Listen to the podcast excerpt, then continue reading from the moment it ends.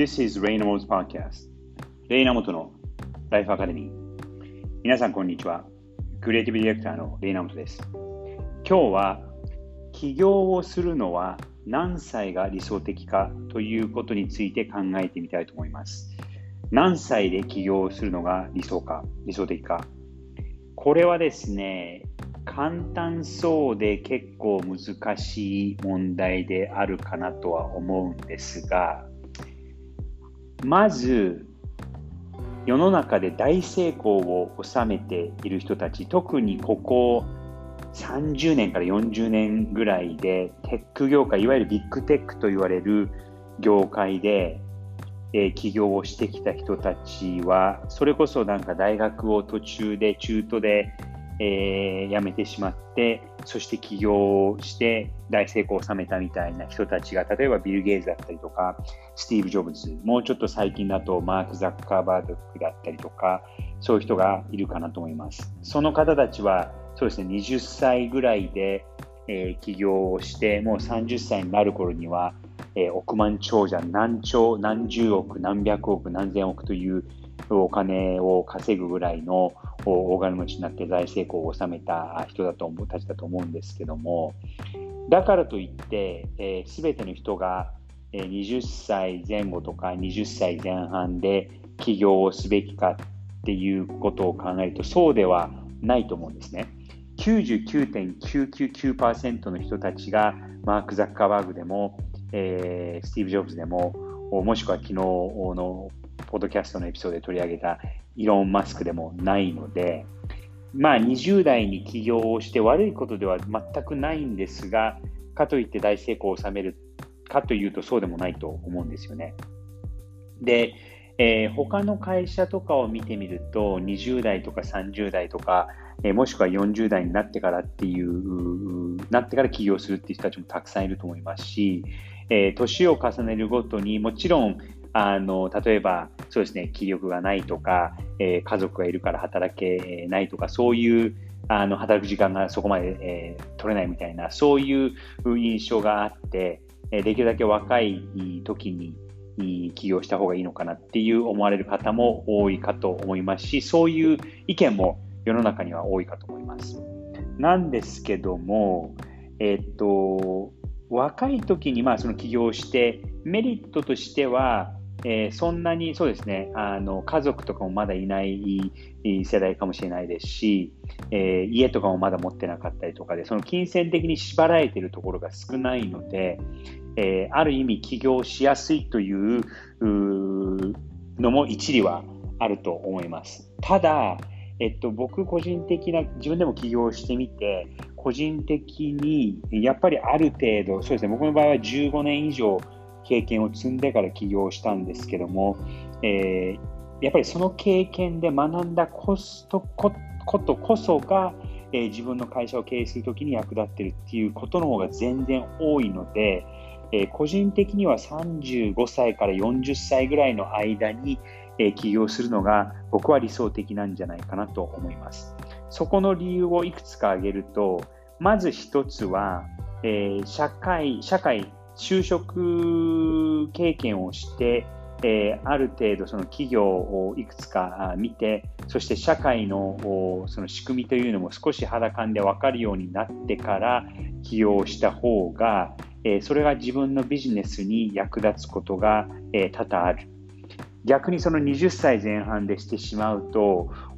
会社を作りながらそういうことを学ばなきゃいけないので、えー、下手するとめちゃくちゃ高いレッスンになってしまうっていうことも少なくないのではないかなと思います。それが、え、まず、えー、つ。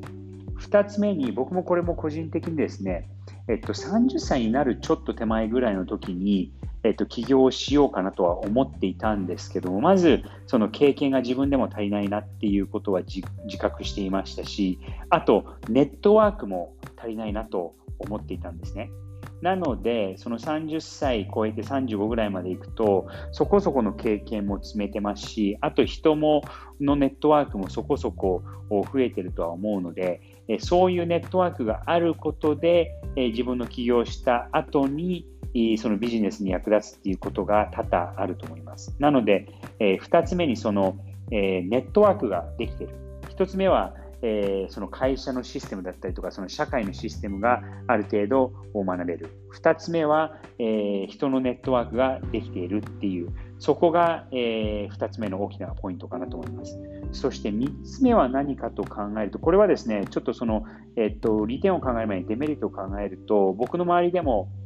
その30歳の頃は起業したいって言ってた人たちが、えー、30後半、そして40になって、ずっと言い続けるんですけども、結局できないっていう人も多々いるんですね。でその人たちがどういう、えー、罠に、あのー、はまってしまうかというと、お金という罠にはまってしまいます。それはですね、えっと、やっぱり35歳ぐらいになると、お金をある程度稼げて、そして生活の基準とか水準も上げることができて、えー、いわゆるいい生活ができるようになってしまう。で、それはそれですごくいいんですけども、逆にそれに慣れてしまうことによって、そこから脱出することが、えー、できなかったりとか、精神的にしたくないっていう状況になってしまうので、その生活基準が上がりすぎることで、起業はしなしにくくなってしまうのが、あの30代後半にそういう状況になるのかなと思います。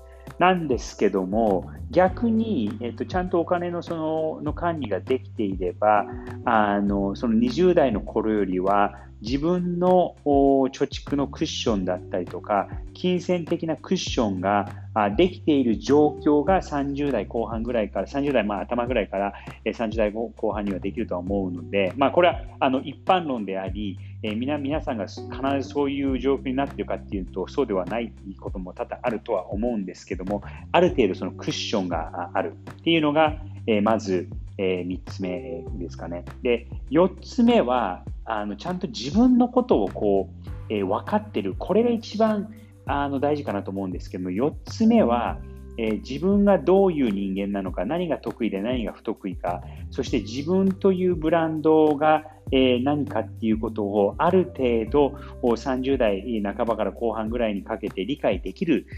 年頃、年齢なのかなと思います。でそういうことによってどういう会社をやるべきなのかとか、えー、どういう仕事を始めるのか、えー、どういう何を作るのかっていうことが、えー、客観的に少しは見えるようになるとは思うのでその自分ということを知るっていうのが、え、その30代半ばから後半になるのかなと思います。なので、その何歳で起業するのが理想的かっていうことを考えると、えー、35歳から40歳前後ぐらいが、理想的。それはなぜかというと、